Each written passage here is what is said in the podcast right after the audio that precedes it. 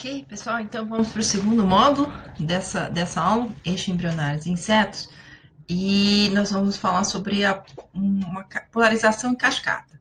Ou seja, no último módulo, o que aconteceu graças à ovogênese e a simetria dependente da, do estabelecimento de uma rede de microtúbulos direcionadas, nós temos agora uh, dois, dois, dois RNA mensageiros em locais distintos certo? Nós temos bicoid na parte anterior e nós temos nanos na parte posterior. O que vai acontecer aqui agora? Então, antes de seguir em frente, eu não sei se vocês estão tendo essa mesma impressão, mas eu acho que essa bola com a minha cara está maior do que antes. Bom, enfim.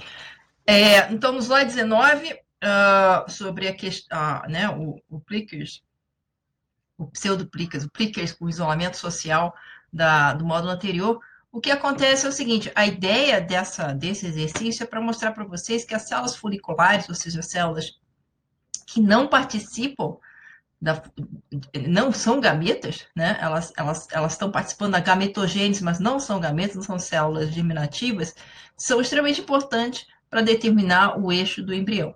Então, aqui, o que acontece? As, a, o, o ovo informação que recebe células foliculares que não tem o gene torpedo, é, apesar do núcleo do ovócito produzir produzir Gherkin, aqui você não tem um, um, aqui não tem um sensor de Gherkin. Essas células aqui não tem sensor de Gherkin e, portanto, não reorganiza o citoesqueleto. Então, aqui vai formar um ovo sem eixo que vai resultar em embrião sem eixo. Não tem a polarização de bicoadinanos e aí tudo vai para o espaço, certo? E você, aqui nesse módulo, a gente vai ver como que bicoordinanos vão conseguir influenciar todas as características é, de polarização anteroposterior do embrião.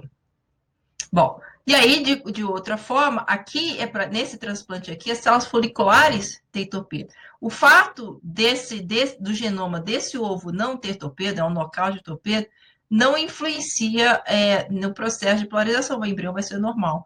Então, é um experimento, foi um experimento que comprovou que a sinalização ao torpedo ela é necessária nessa situação apenas nas células foliculares e não no ovo. Agora, o ovo, obviamente, tem que ter Gherkin. Então, se você for pensar, o que, que acontece se eu tivesse feito esse tipo de transplante numa situação em que o embrião não estivesse produzindo ovo, né? O futuro ovo não estivesse produzindo Gherkin? Hum, pense no problema. Muito bem. Então, é, Saímos da ovogênese e vamos ver um pouquinho da parte morfológica do desenvolvimento do embrião para vocês entenderem. O que acontece é que o embrião, uma vez fertilizado, o ovo de, de drosófila, ele vai se comportar, ele é um sensício, ou seja, são vários núcleos que estão compartilhando o mesmo citoplasma, ou seja, um gradiente no citoplasma vai afetar o núcleo, porque nesse momento eles não estão individualizados, eles, eles vão depois se localizar, vai ter uma replicação aqui no centro, onde é um, é um ovo centro-leste, ou seja, que tem uh, enriquecimento de gema na região central.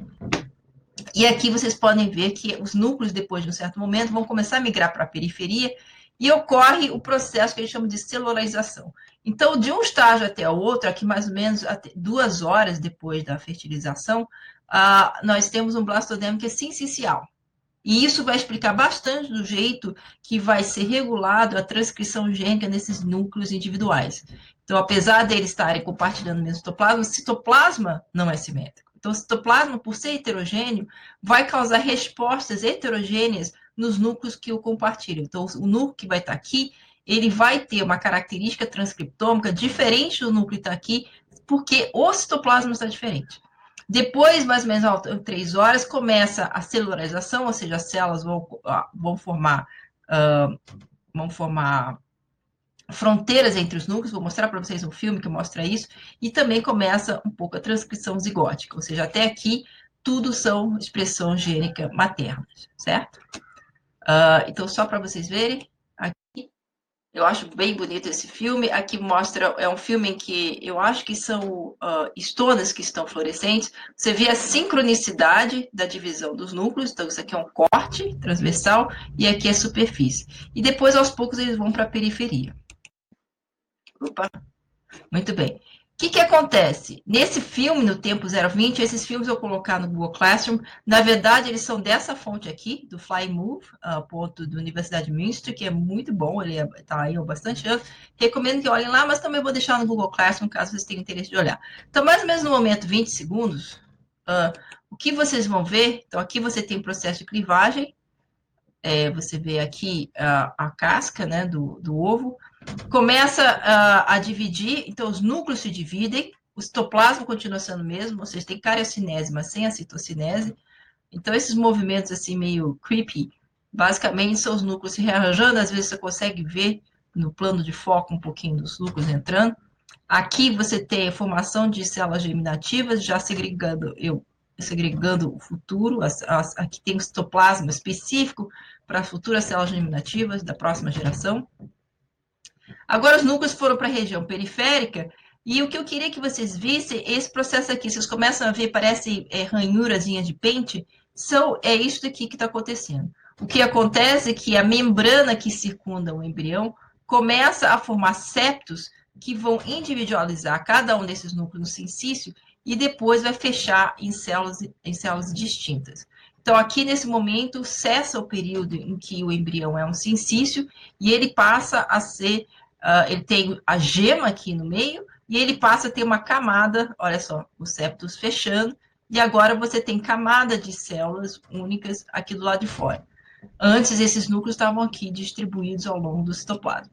É um processo bem interessante. Toda vez que eu mato uma mosca de fruta, eu penso, nossa senhora, que animal bonitinho quando ele foi formado. Mas agora está me incomodando na cozinha, eu vou matar. É... Bom, eu não tenho mesmo como Olha, desculpa, eu vou tirar minha cara aqui, porque realmente a bola aumentou e está atrapalhando. Bom, o que nós vamos ver agora é como sair de uma situação. Nós estamos aqui, o RNA mensageiro de oócitos, então nós estamos no slide 23, temos RNA mensageiro de oócitos, tá? Graças à polarização de do causar, né, né, dependente da, da, da, presença de microtúbulos, nós temos aqui um cúmulo de bicoide, RNA mensageiro bicoide na região anterior, e de nanos na região posterior. Então, esses dois já vêm, opa, esses dois já vêm polarizados. O restante dos, dos RNA mensageiros, uh, até onde se saiba, não são polarizados. Então, temos aqui dois exemplos, Hunchback e Codon. Então, a presença desses daqui está uniforme ao longo de todo o ovo, tá? Agora, o que nós vamos ver aqui que acontece, que, uh, que mecanismos fazem com que agora, quando olhar no embrião, isso aqui é o ovócito. Quando entrar no embrião, as proteínas, você vê, o bicoinanos, até que a, a, a, um gradiente de proteínas de bicoinanos não vai ser tão difícil de entender. Mas o fascinante daqui é que o Hunchback e Codon, que são esses dois, cujo RNA mensageiro está em níveis homogêneos no citoplasma do ovócito, também vão formar gradientes. Então, vamos rapidamente ver esse estabelecimento. Então, RNA mensageiro de bicoordinância na região anterior e posterior, e eles vão resultar em proteínas na região anterior e posterior. E depois vamos ver esse mecanismo aqui, em que tinha o RNA mensageiro uniforme, e depois você vai ter segregação da proteína no embrião. Então, veja bem, aqui vocês conseguem ver um, um, um, a diferença do, do RNA mensageiro retido de nanos na região posterior e aí, como você tem uma concentração de RNA mensageiro aqui, você pensa, olha, então na, na hora que traduzir o produto, se o produto proteico, né, dessa, dessa, dessa tradução não, não for retido, ele, a proteína vai se difundir. Então, o RNA é ancorado, mas a proteína tem ali verdade se difundir, e, e, já foram feitos vários estudos muito fascinantes sobre o processo de fusão, já são estudos que envolvem física e matemática, a, é, baseado na, numa, numa densidade hipotética do vitelo e como que seria esse processo de fusão. Então, você vê que a proteína nanos, ela tem, ela tem, ela tem uma distribuição uh, mais, ela, ela tem uma, uma, um gradiente, mas o gradiente não é tão uh, não é tão uh, extremo quanto o do RNA mensageiro. O RNA mensageiro é aqui só. E como tem a difusão, então existe, você imagina que aqui está sendo produzido a proteína, e a por livre difusão, ela vai, vai, vai, e naturalmente reduz a concentração à medida que vai se avançando na região anterior. Mesma coisa com o bicoid. Bicoid, então, aqui, nessa fase aqui, você tem a retenção de bicoid na região uh, anterior. Novamente, dependendo do citosqueleto no ovócito, lembra desse ovócito, falta um ver aqui de novo. Lembre-se daqui, nessa região, que ele ficava retido aqui.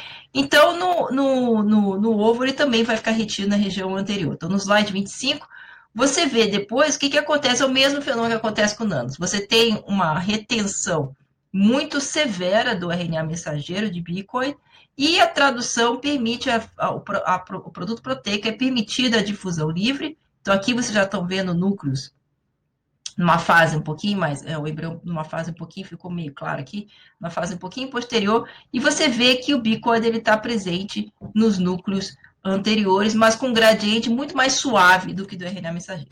Então, aqui não tem muito mistério, é, é, você tem um gradiente de RNA mensageiro uh, muito, muito extremo e resulta num gradiente suave de produtos proteicos traduzidos do RNA mensageiro. Aqui é só para mostrar para vocês que o bico é, é um fator de transcrição, então nós estamos falando todos de proteínas nucleares que afetam transcrição nuclear. Ele, é, o, ele tem uma função de determinar os, os segmentos cefálicos ou anteriores, né?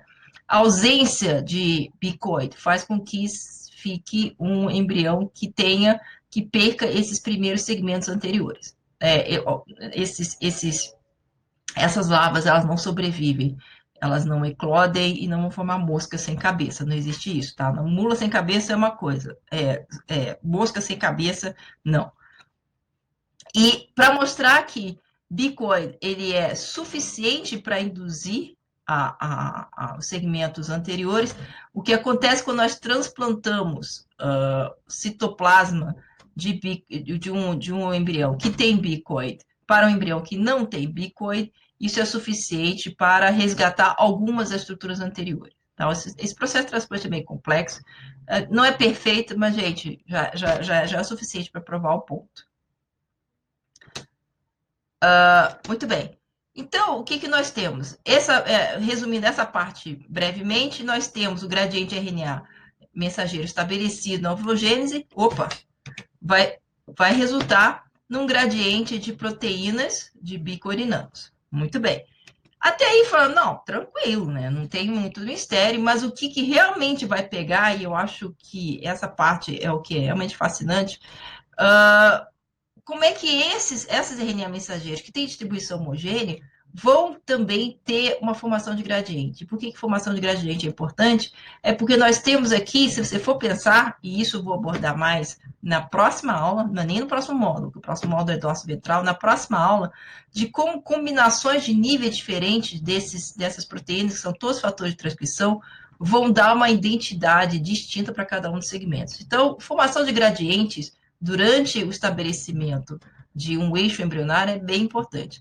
Então, como é que isso acontece? Então, conversão de uniforme para uma, uma distribuição assimétrica. Bom, o que acontece é que o produto da proteína bicoide, ela inibe a tradução de códon, certo? Então, bicoide aqui, a presença de bicoide, que vocês viram, faz um gradiente suave aqui na região anterior, ele vai inibir a tradução de códon. Então, CODA tinha níveis RNA mensageiros homogêneos, mas aí, quando você tem altos níveis de glicoecalda, simplesmente não é traduzido, então não forma produto proteico. Muito bem. Uh, o que acontece também na região caudal, então a presença de bico permite a expressão de hunchback, mas a presença de nanos na região posterior, ela inibe também a tradução de hunchback. Então, lembrando aqui, os níveis de expressão de RNA mensageiro de Hunchback são homogêneos, mas a proteína não vai ser produzida na região posterior porque nós temos aqui uma presença de nanos. Então, o que, que acontece? Na segunda geração de tradução, é, então lembre assim, o que acontece é que bicorinanos, eles são retidos como RNA mensageiro, são polarizados como RNA mensageiro, e as proteínas são, uh, tem, uma, tem uma curva de distribuição por causa da retenção de bicorinano específico. Aqui, agora, o resultado de formação, a, a, a, a formação do gradiente Hunchback e de Codal é uma consequência dessa uh, a simetria de distribuição das proteínas bicoid e nanos. Então, bicoid, ele vai se ligar ao RNA mensageiro de códon na região 3' UTR e na região 5' UTR e vai inibir a tradução de bicoid. Desculpa, vai inibir a tradução de códon. Então, bicoid vai ter o efeito de inibição de tradução de códon, porque essa proteína bicoid, ela inibe a tradução agindo em cima do RNA mensageiro de códon. Lembra que o RNA mensageiro de códon está presente é, uniformemente, certo? Da mesma forma, o nanos inibe a tradução de hunchback, também se ligando na região 3' UTR dele e inibindo a tradução. Bicoorinanos agem por mecanismos pós-translacionais, ou seja, mecanismos de tradução um pouco distintos, tá? Mas, de qualquer forma, elas interagem com o RNA mensageiro impedem a expressão de RNA. Então, nanos é, um, é uma proteína posterior, ela impede a tradução do RNA mensageiro de um gene que deveria ser anterior. Enquanto que bicoid é um gene em uma proteína anterior, ela reprime a tradução da proteína é, posterior, que é códon. Tudo bem?